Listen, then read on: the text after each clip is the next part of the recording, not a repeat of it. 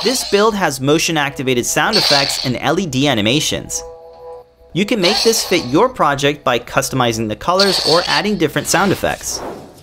The code is written in Adafruit CircuitPython which makes it excellent for beginners. You can upload code and recharge the battery with the built-in USB port. The code is nicely commented and it's easy to adjust values like the speed of the animation or the sensitivity of the accelerometer. Use the Mu editor in Serial Console to get print statements. This makes iteration much faster so you don't have to compile your code like in Arduino. It works like a USB storage device so you can drag and drop files right on the drive.